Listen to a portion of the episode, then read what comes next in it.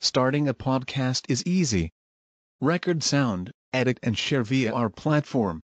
Anchor is the easiest way to create podcasts, Spotify's offering to you. Distribute your podcasts to the most popular listening platforms, including Spotify, Apple Podcasts, Google Podcasts, and more, with just one tap. Download the free app to start your podcast with the versatile platform from Anchor. Thank you. بسم الله الرحمن الرحيم. الحمد لله حمدا كثيرا طيبا مباركا فيه كما يحب ربنا ويرضى وأشهد أن لا إله إلا الله وحده لا شريك له. وأشهد أن محمدا عبده ورسوله نبي الله وخليله صلى الله عليه وعلى آله وسلم تسليما مزيدا لا نبي بعده. Ikhwani fi din azzani wa azakumullah wa hafizakumullah jami'an wa barakallahu fikum. Kita lanjutkan bacaan terhadap kitab Mujmal Aqidat Salaf Salih karya Syekh Al-Allamah Salih Al-Fauzan astabahullah. Kata beliau halaman 27 Al-imanu bi baqiyati usuluddin. Beriman terhadap sisa-sisa dasar-dasar pokok agama ini. Karena dasar-dasar pokok agama ini banyak sekali. Terus sekarang kita wajib mengimani sisa-sisanya daripada dasar pokok yang inti kemarin adalah beriman kepada Allah Subhanahu wa taala, masih ada rukun-rukun iman yang lainnya. Beriman kepada para malaikatnya, kitab-kitabnya, kemudian para rasulnya, beriman kepada hari akhirat dan beriman terhadap takdir. Itu yang beliau inginkan. Kita lihat Amal imanu bibaqiyati usuluddin adapun beriman terhadap sisa-sisa landasan pokok agama ini maksudnya adalah beriman kepada para malaikatnya dan kitab-kitabnya dan para rasulnya dan beriman terhadap apa? hari akhirat serta beriman terhadap takdir yang baik dan yang buruknya. Nah, disebutkan itu al-imanu bil malaikatihi wal kutubi war rusuli wal yaumil akhir wal qadari khairihi wa syarrih. Itu. Jadi maksudnya beriman terhadap sisa-sisa dasar-dasar pokok agama ini maksudnya apa? Beriman kepada para malaikatnya, beriman kepada kitab-kitabnya, beriman kepada para rasulnya, beriman kepada hari akhirat dan beriman terhadap takdir yang baik maupun yang buruk. Hadhihi kulluha tabi'atun lil imani billahi azza wa jal. Masya Allah. Keimanan ini semuanya mengikuti imannya dia kepada Allah Subhanahu wa taala. Wa kulluha mutafarri'atun anil imani bihi subhanahu wa ta'ala dan semuanya pun tercabang dari apa keimanan dia kepada Allah Subhanahu wa taala li'annahu qad akhbarana biwujudil malaikah wa akhbarana bil ghuyubil madiyah. Wa irsalir rusuli. Wa akhbarana 'anil yaumil akhir wa ma yakunu fi. Masyaallah kata beliau Syekh Shalal Fauzan asbahullah kenapa? Kata beliau li'annahu qad akhbarana biwujudil malaikah. Karena sungguh telah dikabarkan kepada kita semuanya tentang adanya malaikat. Jadi malaikat itu banyak sekali. Tidak hanya 10 saja Adapun dalam pelajaran-pelajaran yang dulu pernah dipelajari sekolah-sekolah umum, bahwasanya malaikat cuma 10 itu kurang tepatnya, malaikat banyak sekali. Tidak terhitung. Sebagaimana pernyataan Allah Subhanahu wa taala, "Wa ma ya'lamu junuda rabbika illahu." Tidak ada yang mengetahui tentara-tentara Rabbmu, jumlahnya ada yang tahu kecuali Allah taala. Faham ya? Kisah yang lain yaitu ketika Rasulullah SAW melakukan Isra Mi'raj. Nah, ketika beliau nah barakallahu fikum naik ke langit yang tujuh, nah, di sana dijumpai ada Sidratul Muntaha dan juga Baitul Ma'mur. Di Baitul Ma'mur barakallahu fikum setiap harinya masuk ke dalam Baitul Ma'mur tersebut tempat ibadah masuk malaikat 70 ribu jumlahnya. Setelah masuk nanti nggak keluar lagi. Begitu terus setiap harinya.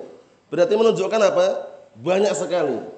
Eh, banyak sekali nah barakallahu fikum jumlah malaikat tidak terbatas dengan batasan yang yang kita apa ketahui atau yang semisalnya. Jadi dikabarkan tentang adanya para malaikat.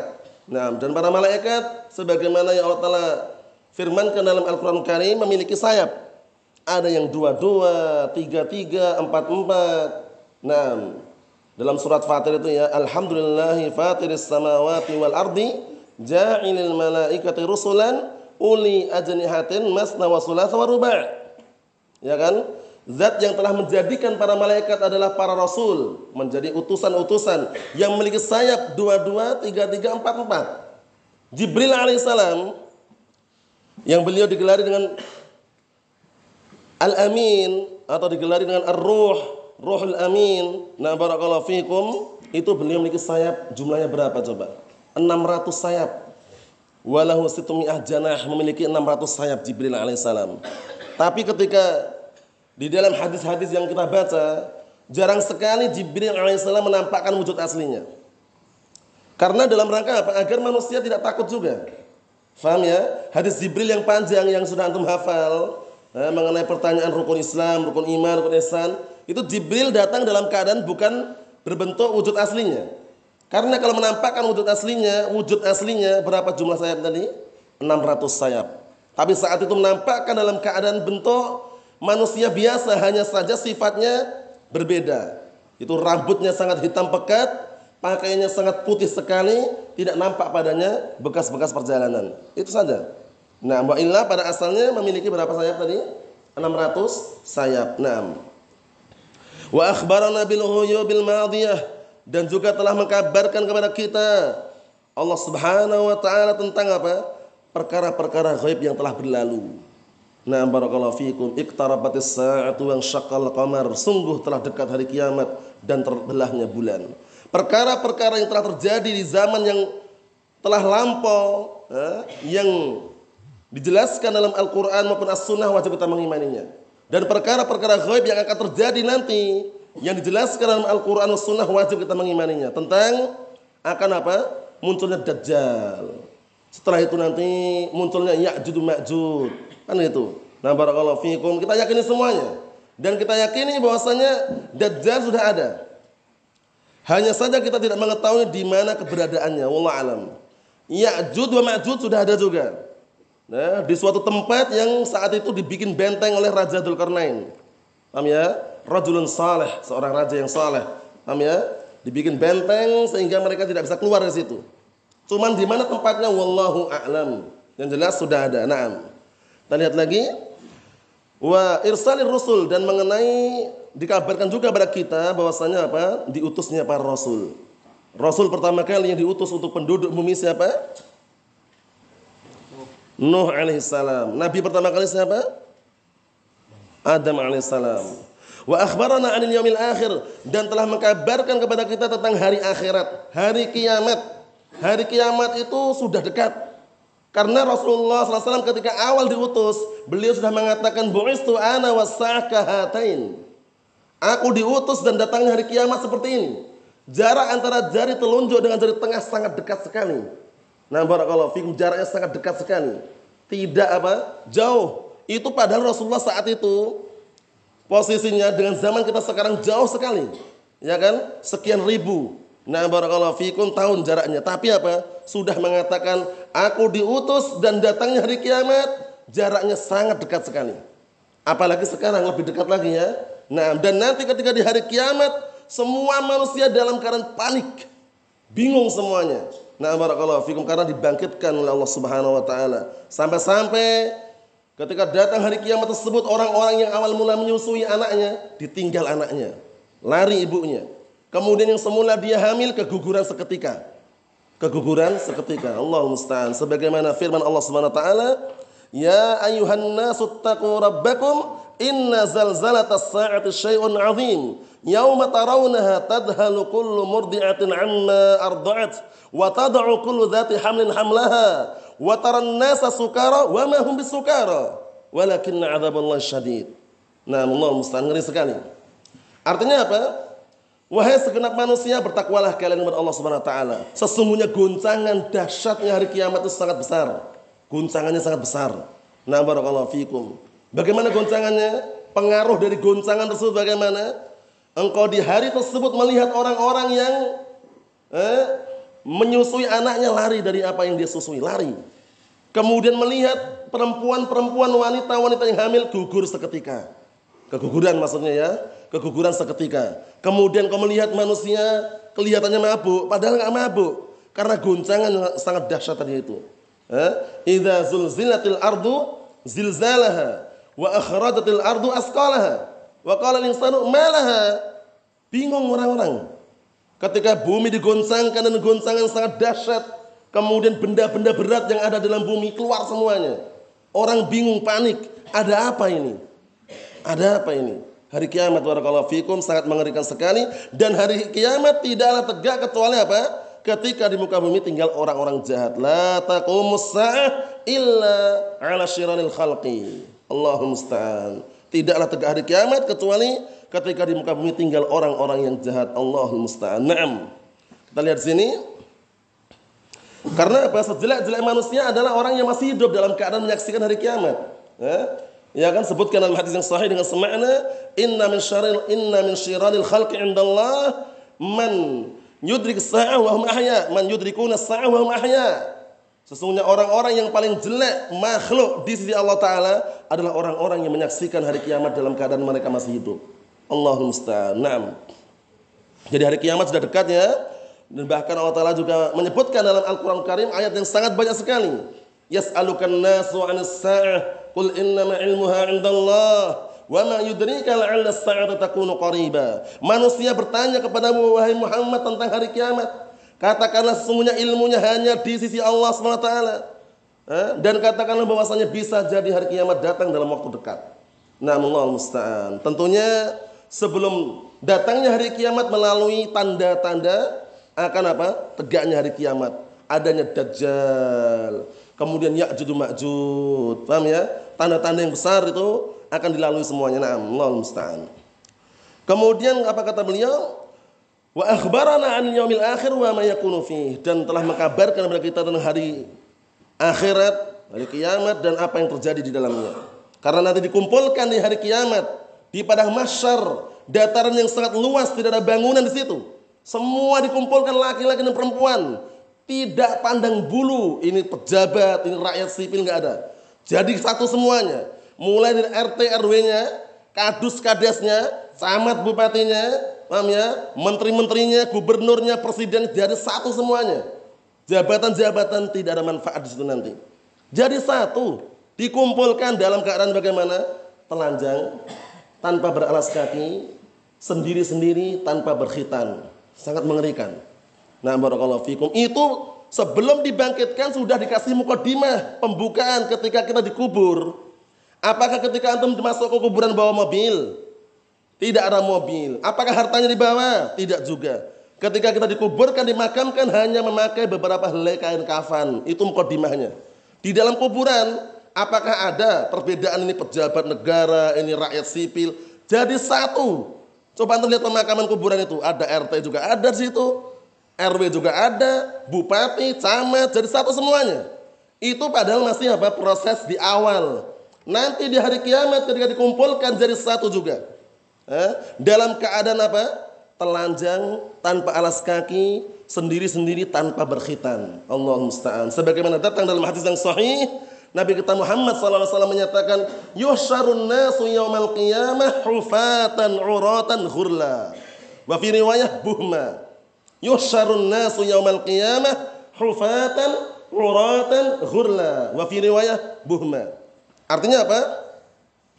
Nanti di hari kiamat manusia akan dikumpulkan jadi satu dalam keadaan telanjang, telanjang tanpa beralas kaki, sendiri-sendiri tanpa berkhitan.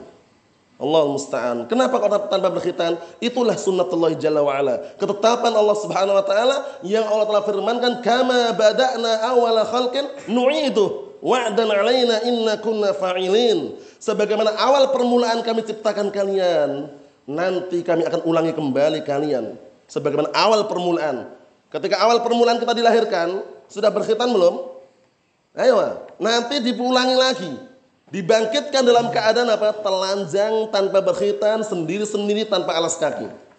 Oleh karena itu ada di antara anggota organ tubuh kita yang tidak hancur.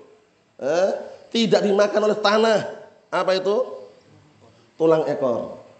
Tulang ekor nggak hancur. Paham ya? Disebutkan dalam hadis yang sahih, kullu bani Adam yakulhu turab illa ajbad danab. Semua bani Adam dimakan tanah. Ketika dikuburkan, dikebumikan, dimakamkan, dimakan oleh tanah illa ajbad danab, kecuali tulang ekor. Minhu khuliq wa fihi yurakkab. Dari tulang ekor akan diciptakan kembali dan akan disusun kembali. Paham ya? Jadi termasuk makhluk yang tidak mengalami kepunahan dalam artian kekal adalah tulang ekor. Ada delapan makhluk, antum masa dulu alam pernah anda sebutan belum? Yang jelas hanya kami ulang kembali, ada delapan makhluk yang tidak mengalami kepunahan. Tidak mengalami kepunahan dalam artian kekal dengan seizin Allah Subhanahu wa taala. Paham ya? Apa itu? Antum dengarkan baik-baik dulu ya.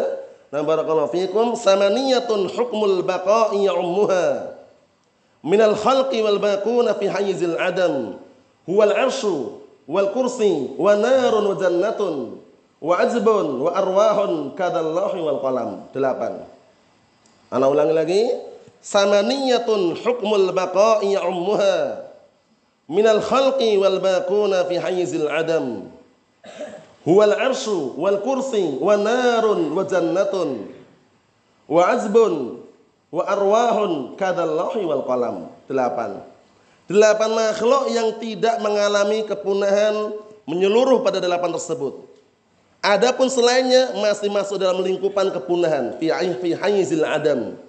Apa delapan makhluk tersebut? Arsh. Arsh. Pertama arsh. Kedua kursi. Ketiga surga. Keempat neraka. Kelima tulang ekor. Keenam ruh. Ketujuh kolam pena. Kemudian yang kedelapan lauhul mahfud. Paham ya? Delapan makhluk tersebut dikumpulkan oleh para ulama dalam pantun yang sangat bagus tadi itu. Samaniyatun hukmul baqa'i ummuha minal khalqi wal baquna fi hayyizil adam huwal arsyu wal kursi wa narun wa jannatun wa arwahun kadal lauhi wal qalam. Paham ya? Nanti kalau masih terlambat bisa ditanyakan nanti karena itu pantunnya bagus sekali itu ya, mengumpulkan tentang makhluk-makhluk yang tidak mengalami kepunahan dengan seizin Allah Subhanahu wa taala. Nah, barakallahu fikum di antaranya apa? tulang ekor. Jadi kalau ada orang mengatakan, "Wah, nanti kalau mati tak bakar aja."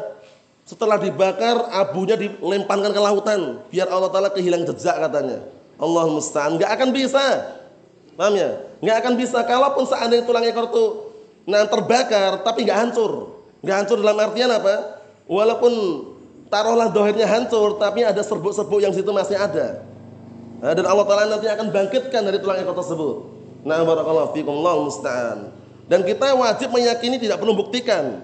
Maksudnya bagaimana? Enggak perlu antum gali kuburan. Wah, nama membuktikan ini. Ini dah eh, dah, dah seribu hari atau sudah seratus hari kita coba digali kuburannya, buktikan benar nggak tulang ekor itu nggak hancur. Nggak, nggak perlu. Nggak perlu antum buktikan, cukup meyakini. Karena hadis Rasulullah Shallallahu Alaihi wa ala alihi Wasallam tulang ekor gak hancur. Lah terus bagaimana Ustadz? Misalkan ada pertanyaan, nanti kalau telanjang laki-laki perempuan saling tengok menengok katanya. Kita katakan gak sempat. Datang dalam hadis yang sahih Aisyah Ummul Mukminin radhiyallahu anha bertanya kepada Rasulullah SAW, wahai Rasulullah, bagaimana nanti kalau seandainya sebagian mereka melihat aurat sebagian yang lainnya? Apa kata Rasulullah SAW? Ya Aisyah innal amra asyad min an yang dura ba'duhum ila aurati ba'd. Wahai Aisyah, perkaranya itu lebih genting, lebih dahsyat, lebih mengerikan daripada sekedar sebagian mereka melihat aurat sebagian yang lainnya. Enggak sempat. Walaupun berdampingan, ngumpul dari satu laki-laki perempuan telanjang enggak sempat noleh, enggak sempat. Kenapa enggak sempat? Karena ngeri sekali di, di padang mahsyar tersebut panasnya luar biasa. Matahari didekatkan sejarak satu mil, kurang lebih satu kilo setengah itu. Paham ya? Sekarang yang jaraknya jauh seperti ini, kalau musim panas, panas atau tidak? Panas sekali. Nanti di hari kiamat, di padang mahsyar, didekatkan dengan apa? Makhluk, yaitu hamba-hamba Allah Ta'ala, sejarak satu mil. Allah musta'an, ngeri, ngeri sekali ya. Semuanya panik dan genting. Semuanya membutuhkan syafaat. Eh? Ada yang mereka tenggelam dan keringatnya. Intinya tergantung dengan amalannya ya. Di saat itulah mereka membutuhkan yang dikenal dengan asyafaatul udma. Syafaat yang paling besar. Itu yang memiliki siapa? Hanya Nabi kita Muhammad sallallahu alaihi wasallam. Semua nabi dari Nabi Adam alaihissalam eh, sampai Nabi Isa nggak ada yang mampu dan nggak ada yang punya. Berbondong-bondong mulai dari umat Nabi Adam Sampai umat Nabi kita Muhammad sallallahu alaihi wasallam berbondong-bondong minta syafaat, datang kepada Nabi Adam, datang kepada Nabi Ibrahim, Nabi Musa, Nabi Nuh, Nabi Isa. Semua para nabi mengatakan lastulaha, lastulaha, lastulaha. Aku bukan pemiliknya. Aku bukan pemiliknya. Nah, datanglah terakhir kepada Nabi kita Muhammad sallallahu alaihi wasallam, beliau mengatakan analaha, analaha, analaha. Akulah pemiliknya. Akulah pemiliknya, akulah pemiliknya. Nah, itu dikenal dengan asyafaatul udma. Syafaat yang paling besar yang memiliki hanya siapa? Rasulullah SAW Allah Ta'ala izinkan. Rasulullah langsung sujud kemudian memuji Allah Ta'ala menyebutkan nama-namanya. Dengan banyak sekali yang beliau sebutkan akhirnya Allah Ta'ala mengatakan Ya Muhammad irfa' ra'sak Wa qul yusma' Wasal tu'ta Isfa' tu syafa' Masya Allah Wahai Muhammad angkat kepalamu Ucapkanlah kamu akan didengar. Mintalah kamu akan diberi. Mintalah syafaat kamu akan diberi syafaat. Syafaatul udma. Tidak ada yang miliki kecuali Nabi kita Muhammad sallallahu alaihi wa ala alihi wasallam. Itu sekedar selingan mengenai kengerian nanti di hari kiamat di padang masyar semua manusia dikumpulkan jadi satu. Ini menjadi renungan bagi kita semuanya bahwasanya ternyata yang bisa membedakan nanti adalah amalan. Adapun jabatan, keturunan, kedudukan, eh, ataupun gelar, ataupun kekayaan tidak bisa menolong di situ nanti. Semuanya dikumpulkan jadi satu dalam keadaan tanpa menggunakan sehelai pakaian, tanpa sandal, tanpa berkhitan sendiri-sendiri. Kita lihat lagi. Fayajibu alaina an nu'mina bidzalik wa aghlabu dzalika minal iman bil ghaib. Masya Allah. Maka wajib bagi kita semuanya mengimani perkara-perkara tadi dan yang paling besarnya nah barakallahu fikum untuk mengimani hal tersebut mengenai hari akhirat dan semisalnya adalah beriman terhadap perkara ghaib. Beriman terhadap perkara ghaib. Perkara ghaib itu perkara yang belum terjadi tapi sudah dikabarkan. Atau juga perkara ghaib adalah makhluk-makhluk Allah Ta'ala ada yang nampak, ada yang tidak nampak. Yang tidak nampak, yang tidak bisa kita lihat adalah alam ghaib seperti malaikat, jin, harus kita imani. Wa nahnu nu'minu billah wa nu'minu bimalaikatihi wa hadha min a'dhamil iman bil ghaib. Dan kita beriman kepada Allah, beriman kepada para malaikatnya, ini merupakan keimanan yang paling agung terhadap perkara ghaib. Karena apa? Kita nggak menyaksikan Allah Ta'ala. Kita nggak melihat para malaikat, tapi kita beriman adanya Allah Ta'ala dan beriman adanya para malaikat. Adapun kelompok sesat dari kalangan Mu'tazilah, Mu'tazilah mengatakan Allah Ta'ala tidak bisa dilihat selama-lamanya. Di dunia nggak bisa dilihat, di akhirat juga nggak bisa dilihat. Mereka berdalilkan dengan apa? Dengan potongan ayat di dalam Al-Quran Karim, lantaroni. Lantaroni, mereka mengatakan lan di situ adalah apa? Lan di situ adalah untuk meniadakan selama takbid, penafian yang sifatnya apa? Selama-lamanya. Itu nggak benar. Lan dalam bahasa Arab, kalau nggak ada korinah itu hanya apa? Nafyun muakkad, meniadakan sesaat saja. Eh, contohnya, ya akhi ana lan ajlisa. Ya akhi ana lan ajlisa. Wahai saudaraku, aku enggak akan duduk. Apakah enggak akan duduk selama-lamanya atau sesaat saja? Sesaat saja. Itu kalau enggak ada koordinat seperti itu. Jadi ketika ucapan lantaroni diartikan engkau tidak akan bisa melihatku selama-lamanya. Ketika Nabi Musa alis Nabi Musa alaihissalam meminta diperlihatkan kan? Nah barakallahu fikum kemudian Allah taala mengatakan Na'am barakallahu fikum lantarani, engkau tidak akan bisa melihatku. Kata mereka orang Mu'tazilah lannya litakbid, an-nafyu litakbid. Peniadaan selama-lamanya. Ini pendapat sesat, pendapat Mu'tazilah Az-Zamakhsyari Mahmud Az-Zamakhsyari. Yang berpendapat lan litakbid, itu enggak benar. Bahkan lan itu apa? Nafyun muakkad, li nafyin muakkad. Meniadakan sesaat saja. Kecuali kalau ada qarinah. Apa qarinahnya? Di dalam surat Al-Kahfi disebutkan apa? Di antaranya Walan tuflihu idan abadan. Abadan ini korinahnya. Jika demikian kalian tidak akan beruntung selama-lamanya. Korinanya ada abadan ini ya.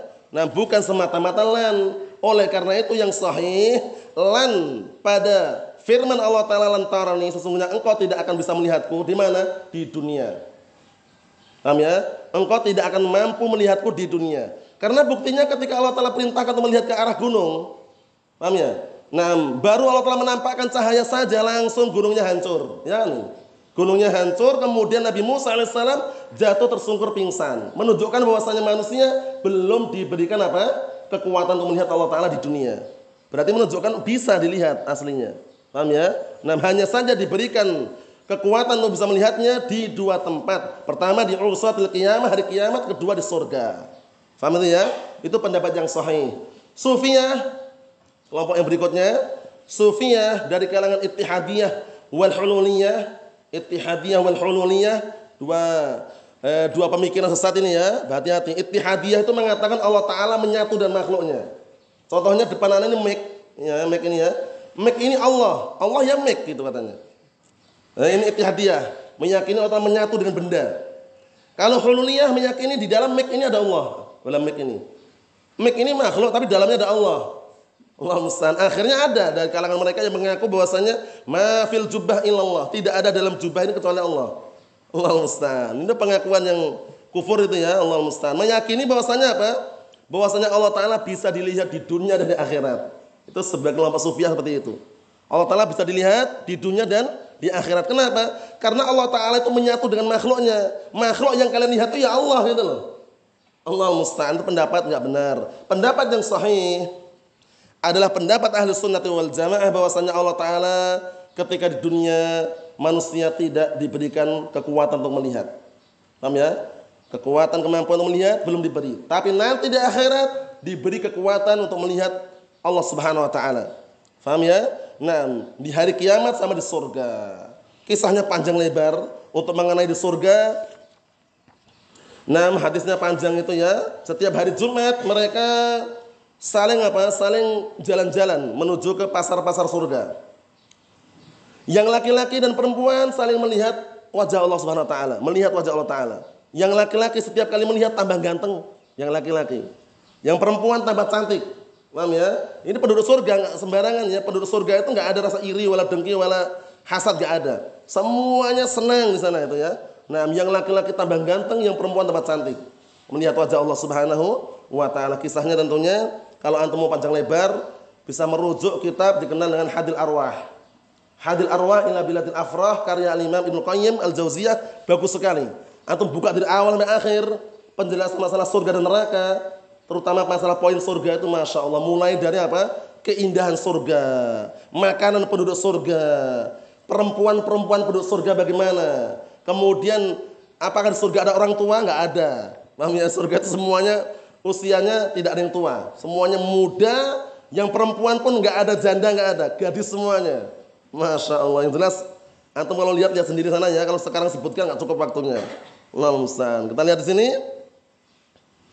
Kata beliau, wa nu'minu kadzalika birrusul wa illam narahum. Masyaallah. Dan kita wajib beriman juga dengan adanya para rasul walaupun kita tidak melihat mereka. Walakinnana nu'minu bihim li khabarillahi azza wa jal annahu arsala rusulan mubasysyirin wa.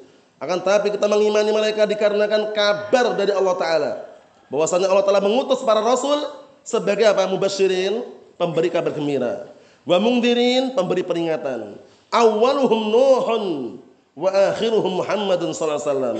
Yang pertama kali adalah Nuh alaihissalam dan yang terakhir adalah Nabi kita Muhammad sallallahu alaihi wa ala alihi wasallam di dalam Al-Qur'an Karim sekedar mengingatkan kembali lafaz Muhammad disebutkan hanya empat tempat saja lafaz Muhammad nah adapun Ahmad cuma satu untuk nama Nabi Muhammad sallallahu alaihi wa ala alihi wasallam. Pertama dalam surat Fatah Al-Fatah itu ya. Di akhir surat Fatah ada lafaz Muhammad. Kedua dalam surat Ahzab. Ya kan? Ketiga dalam surat Muhammad sendiri di awal-awal itu. Yang keempat dalam surat Al Imran, ya kan? Nah, itu lafaz Muhammad hanya empat tempat saja. Nah, barakallahu fikum.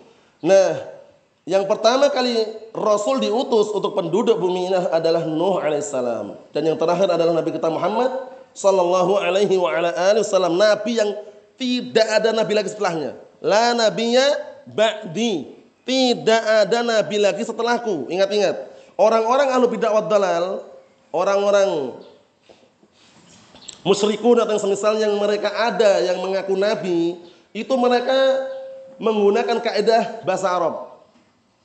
Kata mereka la nabiyya ba'di, bacanya bukan la nabiyya ba'di, tapi la nabiyun ba'di. Sehingga la menurut mereka adalah mutada, nabiyun khobarnya. Paham ya? Itu enggak benar ya. Yang benar adalah apa? La adalah la nafiyah lil jinsi. Meniadakan semua jenis jenis kenabian enggak ada sama sekali. La nabiyya ba'di, enggak ada satu nabi pun setelahku. Semua nabi enggak ada setelah Rasulullah SAW. Nah kata mereka, oh enggak itu, itu bacanya la nabiun ba'di. Nah terus bagaimana maknanya? La adalah nabi setelahku. Namanya, jadi ada nabi namanya nabi la. Allah Ustaz. Itu disebutkan ya dulu ya. Nah, nabi la namanya. Nah, bukan nabila, tapi nabi la. Namanya, nah nabi la karena la adalah mutada, nabiun khabarnya la adalah nabi setelahku. Akhirnya ada orang yang ngaku nabi, mendapat wahyu wangsit, paham ya? Nah, sekian-sekian tahun di belakang rumah digali ternyata ada ada apa? Ada kitab kuning. Padahal yang dulu yang nimbun juga dia. 10 tahun yang lalu. Untuk biar viral itu langsung digali, wah nemu kitab kuning nih. Berisikan bahwasanya anak ini diangkat menjadi nabi katanya Allah musta'an. Enggak benar itu ya? Apalagi yang ngaku nabi perempuan lagi. Orang Indonesia lagi. Allah Ustaz. Dulu pernah itu kejadian itu ya perempuan masukkan berjubah putih, misalnya pakaian putih-putih itu ya, dulu pernah dikisahkan itu. Nah, mengaku nabi, udah perempuan mengaku nabi, Allah musta'an. Enggak benar ya? Nah, enggak ada nabi dari perempuan enggak ada. Laki-laki lo nabi itu ya. Nah, Allah musta'an. Ini lihat ini. Tidak ada nabi setelah kula nabi ya ba'di. Berikutnya, wa nu'minu bil malaikah wa nahnu la narahum. Dan kita beriman kepada para malaikat dalam keadaan kita tidak melihat mereka. Walakin nu'min bi khabarillahi azza wa jal wa khabar rasulihi sallallahu akan tetapi kita beriman tentang adanya para malaikat dengan kabar dari Allah taala dan kabar dari rasulnya sallallahu alaihi wa ala wasallam. Mengenai nabi tadi itu memang Rasulullah SAW telah bersabda berkata mengenai keadaan setelah beliau meninggal. Kata beliau dengan semakna Sayati ba'di salasuna kadzabun. Akan datang nanti setelahku tiga orang, tiga puluh orang pendusta. Kullu wahidin minhum yadda'i annahu nabi. Masing-masing pendusta tersebut mengaku-ngaku dirinya nabi. Di antaranya siapa yang saat itu eh, muncul tengah-tengah dan barakallahu fikum para sahabat Musailimah al-Kadzab. Musailimah al-Kadzab ini mengaku nabi dia.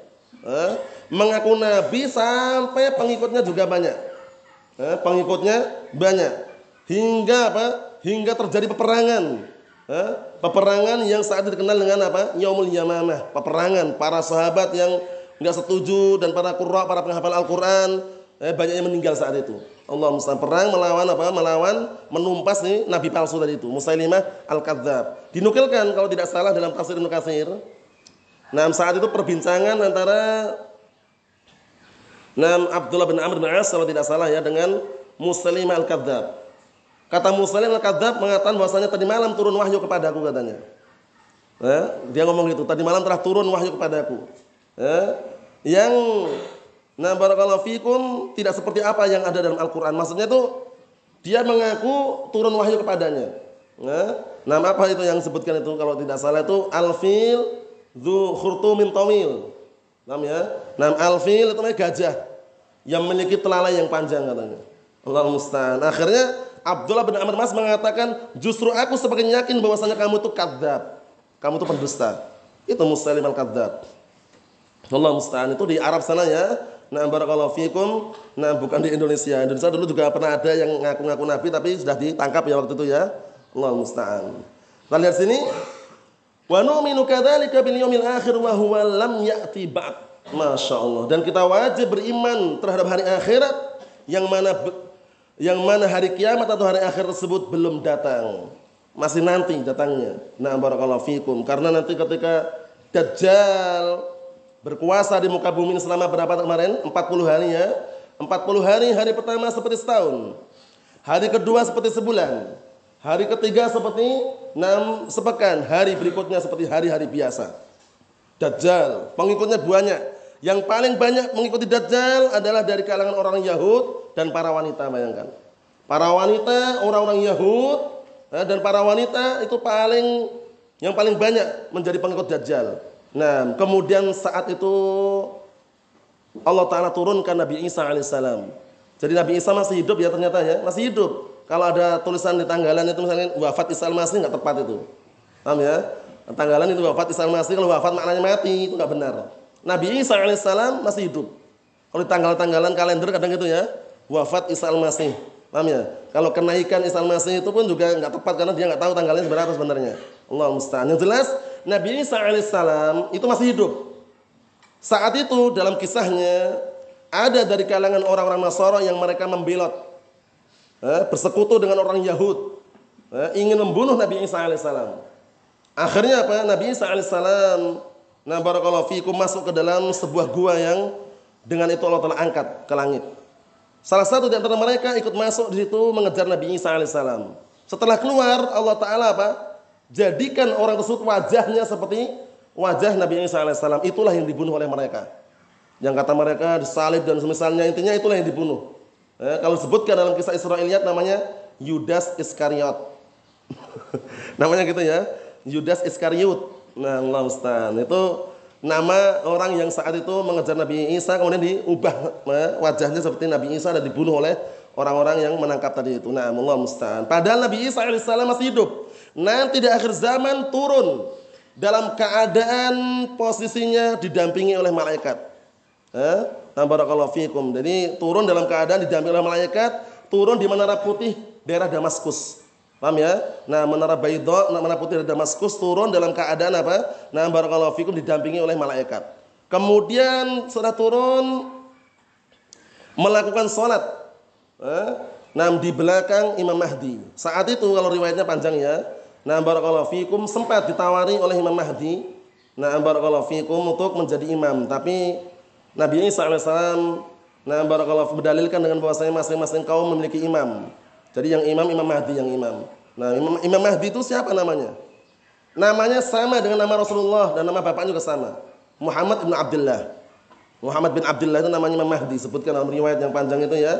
Nah, barakallahu fiikum. Kemudian setelah itu begitu setelah selesai sholat ternyata apa? Orang-orang Yahud dan pasukan Dajjal mereka sudah menunggu. Tapi begitu keluar langsung kaum mukminin mengejar orang-orang Yahud dibunuh satu persatu mereka. Semua pohon bicara kecuali satu pohon. Satu pohon ini nggak mau bicara dia. Satu lagi pohon yang yang satu ini sejenis pohon ini nggak mau bicara semuanya bicara. Ya mukmin, wahai orang mukmin belakangku ada orang kafir, bunuh dia. Bunuh. Tapi ada pohon yang mau nggak mau bicara dia. Diam seribu bahasa dia. Allah Ustaz. Pohon apa namanya? Antum? Pohon apa namanya? Tahu nggak? Pohon yang saat itu Eh? Nah, diam, nggak mau bicara dia. Pohon apa? Pohon apa namanya? Antum tahu? Antum tahu? Antum tahu? Apa? Gharqat? Eh, gharqat. Nah, pohon gharqat itu, nah gharqad itu pohon tersebut nggak mau bicara dia. Paham ya? Oleh karena itu pernah dikabarkan katanya di Israel sana orang-orang Yahud berlomba-lomba nanam pohon itu. Ya justru malah keliru kan kalau kalau nggak kalau diam nggak bicara berarti belakangnya mungkin ada gitu loh. Paham ya Allah musta'an. Karena yang selainnya bicara semua. Bicara semuanya ini ada momen belakangnya ada mus, ada orang Yahud bunuh dia. Berarti yang diam itu ya curigai gitu loh. Allah musta'an. Maksudnya itu mereka-mereka itu sebenarnya nggak berpikir. Kalaupun nanam itu nggak ada manfaatnya. Paham ya? Akan ditumpas semua nanti. Dajjal pun lari, kebirit-birit lari takut dia. Sampai di tempat namanya Babuluddin, di situlah dibunuh Nabi Isa alaihissalam dia langsung jatuh leleh sebagaimana garam dalam lautan. Itu kisah barakallahu fikum Dajjal. Setelah Dajjal apa? Muncullah nggak lama kemudian Ya'jud Ma'jud. Nah, itulah yang lebih mengerikan lagi. Karena Ya'jud Ma'jud kalau bukan kelompoknya semua dimusnahkan.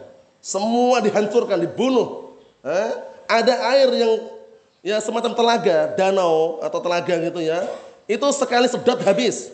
Masya Allah, sekali minum itu langsung habis. Sampai sampai orang yang belakangan, dulu kalau tidak salah ada danau di sini. ada semacam telaga tapi kenapa diminum sama Ya'juj Ma'juj. Sekarang sudah ada Ya'juj Ma'juj cuman masih di dalam benteng yang saat itu dibikin oleh Raja Dzulkarnain. Nanti ketika mereka keluar langsung rusak muka bumi ini. Inna Ya'juj wa Ma'juj mufsiduna fil ard. Sesungguhnya Ya'juj Ma'juj itu perusak di muka bumi. Rusak semua keadaan ini, rusak semuanya. Nah, Nabi Isa alaihissalam karena nggak bisa mengatasi dan orang-orang beriman, nah barakallahu fikum mereka semuanya naik ke Bukit Tur. Paham ya? Nah barakallahu fikum naik Bukit Tur, berdoa kepada Allah Subhanahu wa taala. Akhirnya dengan doa tersebut, nah barakallahu fikum Allah taala kabulkan, Allah taala mengutus riwayatnya beda-beda ya, mengutus semacam kayak ulat. Paham ya? Langsung nempel di leher-leher ya cuma semuanya, langsung mati semuanya. Paham ya? Langsung mati semuanya. Nah, barakallahu fikum kemudian di muka bumi ini penuh dan bangkai. Tidak ada jarak sejengkal pun kecuali ada yang cuma itu. Banyak sekali berarti pasukannya ya. Mengenai bentuknya kayak apa? Wallah alam. Karena kisahnya Israiliyat ada yang mengatakan bentuknya kayak telinganya panjang, kemudian ngeri matanya, eh, pandangan tajam itu semuanya enggak sahih. Yang jelas Ya'jud Ma'jud itu ada. Adapun yang bentuknya kayak apa itu namanya monster atau semisalnya itu enggak benar. Paham ya? Karena riwayatnya tidak sahih Israiliyat. Kabar Bani Israel, na'am. Kemudian setelah itu Allah Taala apa? Turunkan air hujan yang sangat nam deras. Akhirnya semua tadi itu apa? Bangkai-bangkai semua bersih dengan seizin Allah Taala. Dalam riwayat yang lain yang berbeda juga, ya, bangkai-bangkai tadi itu nam Allah Taala utus Nah barakallahu fikum Nah burung-burung yang membawa bangkai tersebut dibuang ke mana yang Allah Ta'ala kehendaki Paham ya? Nah, kemudian setelah itu tenang kehidupan tentram, masya Allah. Kucing bermain dengan anjing. Ya, aslinya bermusuhan kucing dan anjing. Akhirnya apa? Berteman. Kemudian buah-buahan yang semula buahnya cuma kecil, ini apa? Besar buahnya, tenang, makmur, tentram. Nah, saat itulah nggak lama kemudian Allah Taala utus angin. Angin yang sangat lembut, halus selembut sutra. Semua orang mukmin mati seketika. Tinggallah orang-orang jahat tegaklah hari kiamat. Itu kisah yang secara simpelnya. Wa illa pasti panjang itu. Naam. Allah musta'an. Ikhwani fi din azza jazakumullah kata beliau, wa nu'minu kadzalika bil yaumil akhir wa huwa lam ya'ti ba'd. Walakin na'tamid fi dzalika ala khabarillah wa khabari rasulih sallallahu wa dzalika huwal iman sahih masyaallah. Akan tetapi kita bersandarkan mengenai kabar tentang hari kiamat tersebut kepada kabar Allah dan kabar Rasulnya sallallahu alaihi wasallam yang demikian itu merupakan apa? Keimanan yang sahih. Jadi kita sebagai ahlu sunnati wal jamaah, sebagai kaum muslimin secara umum, wajib mengimani tentang adanya hari kiamat. Semuanya. Nggak boleh meyakini bahwa hidup selama-lamanya nggak bisa. Kita semuanya pasti akan mati, akan menyusul orang-orang yang mati. Na'am barakallahu fikum. Ikhwani fid din azza wa jazakumullah wa hafizakumullah jami'an. Kata beliau, al-imanu bil qadar darajatul iman bil qadar. Nah, sekarang pembahasan yang Selanjutnya barakallahu fikum kata beliau beriman dengan takdir. Ini yang banyak orang kadang nggak paham. Beriman dengan takdir dan tingkatan-tingkatan keimanan dalam takdir. Terhadap takdir. Beriman terhadap takdir ada empat rukun. Eh, nanti dihafal empat rukun ini ya. Jadi beriman dengan takdir Allah mencakup empat rukun. Pertama al-ilmu. Kedua al-kitabah. Ketiga al-khalqu. Yang keempat al-masyiah. Empat ini. Jadi beriman terhadap takdir mencakup empat rukun. Al-ilmu, al-kitabah, al-masyiah, al-khalqu. Nanti akan kita lihat pembahasannya, penjabarannya. Nah, tapi sebelum kita jabarkan kasih pembukaan dulu. Al-ilmu maksudnya bagaimana? Maksudnya kita harus meyakini bahwasanya semua yang terjadi di alam semesta ini di bawah pengetahuan Allah Taala. Allah Taala mengetahui semua yang terjadi. Antum duduk di sini, Allah Taala tahu. Sebelum duduk tahu nggak? Sebelum duduk, sudah tahu belum Allah Taala sebelum duduk? Tahu. Ada kelompok sesat, dihafal juga nih pemimpinnya, yang kita hafal pemimpinnya ini ya, kelompok Qadariyah. Kelompok Al-Qadariyah itu awal muncul di negeri Basrah. Saat itu di zamannya Abdullah bin Umar. Ada dua orang dari Basrah pergi haji atau umrah berencana ingin ketemu Abdullah bin Umar mengkisahkan tragedi yang terjadi di Basrah ternyata ada sosok yang dikenal dengan Ma'bad al-Juhani ini pemimpinnya Ma'bad al-Juhani itu pemimpin yang awal kali berbicara tentang takdir awal man Nah, fil qadar Ma'bad Al-Juhani. Ma'bad Al-Juhani itu pemimpinnya. Mengatakan bahwasanya apa? Innal amra unuf. Ewa. Bahwasanya Allah Subhanahu wa taala tidak mengetahui kejadian kecuali setelah terjadi. Nah, itu hati-hati bahaya. Jadi antum sebelum duduk di sini Allah Taala nggak tahu, kecuali setelah duduk baru tahu. Ini pendapat qadariyah berbahaya itu ya. Bahkan Allah Taala mengetahui perkara yang sedang terjadi, yang telah terjadi, yang belum terjadi, perkara yang tidak terjadi kalau seandainya terjadi tahu bagaimana terjadinya. Mengetahui perkara yang telah terjadi, sedang terjadi, belum terjadi, eh, yang tidak terjadi kalau seandainya terjadi tahu bagaimana terjadinya. Ya Allah Taala mengetahui semuanya ya. Nah barakallahu fikum. Allah musta'an. Nah, yang kedua tadi al-kitabah. Apa al-kitabah maksudnya? Maksudnya al-kitabah itu maksudnya adalah semua kejadian yang ada di alam semesta ini sudah tercatat dalam Lauhil Mahfud. Yang ketiga al-khalqu. Apa al-khalqu maksudnya? Semua yang terjadi atau semua yang ada dalam alam semesta ini adalah makhluk Allah taala semuanya. Enggak ada yang bukan makhluk. Eh? Enggak ada yang bukan makhluk. Antum makhluk bukan antum? Eh? Makhluk. Eh, kita semuanya makhluk ya. Enggak ada yang bukan makhluk. Semuanya makhluk. Nah, yang yang bukan makhluk adalah Al-Khaliq Allah Subhanahu wa taala, pencipta. Naam. Kemudian yang keempat al-masyiah. Apa itu masyiah? Semua kejadian yang ada dalam alam semesta ini terjadi dengan kehendak Allah Ta'ala. Ini empat rukun.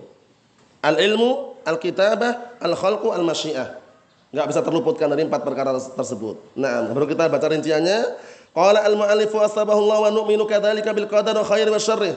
Dan juga kita beriman seperti itu pula kita beriman terhadap takdir yang baik maupun yang buruk. Ingat-ingat, takdir baik buruk dikembalikan kepada manusia yang takdirkan. Adapun dilihat pada Allah Taala zat yang menakdirkan semuanya bagus. Semua takdir bagus karena ada hikmah di balik takdir tersebut. Wal imanu bil qadari yatadamman arba' darajat. Beriman terhadap takdir mengandung empat tingkatan ini, empat rukun, empat tingkatan. Ingat-ingat. Pertama, ad-darajatul ula Tingkatan yang pertama, al-iman bi annallaha alima makan wa ma sayakun. Mengimani bahwasanya Allah taala mengetahui apa-apa yang telah terjadi dan apa-apa yang akan terjadi. Paham ya? Ini namanya apa? Al-ilmu. Ini tingkatan pertama al-ilmu, yaitu Allah taala mengetahui perkara yang telah terjadi dan perkara yang akan terjadi. Bahkan perkara yang tidak terjadi, kalau seandainya terjadi tahu bagaimana terjadinya. Seperti Firman Allah Subhanahu wa taala, "Walau ruddu la'adu limanuhu anhu." Kalau seandainya mereka orang-orang kufar dibalikkan ke dunia, niscaya mereka akan mengulangi kembali perkara-perkara yang dulu pernah dilarang. Ya. Berarti menunjukkan apa? Menunjukkan perkara yang tidak terjadi kalau seandainya terjadi tahu gitu loh. Paham ya?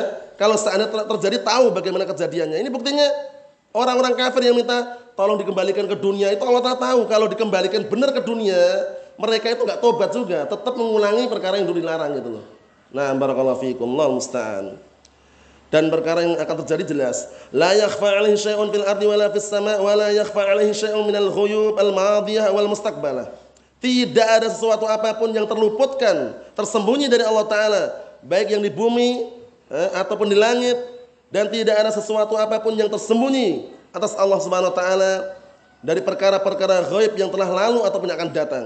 Kulluhu fi ilmillahi azza wa jalla sawa. Masya Allah. Semuanya di bawah ilmu Allah Ta'ala sama. Tahu Allah Ta'ala ya, ingat-ingat ya, ilmunya bukan hanya sekedar mengetahui depan dan meliputi. Mengetahui semua dari semua, dari semua sisi Allah Ta'ala tahu. Nah barakallahu fikum seperti itu.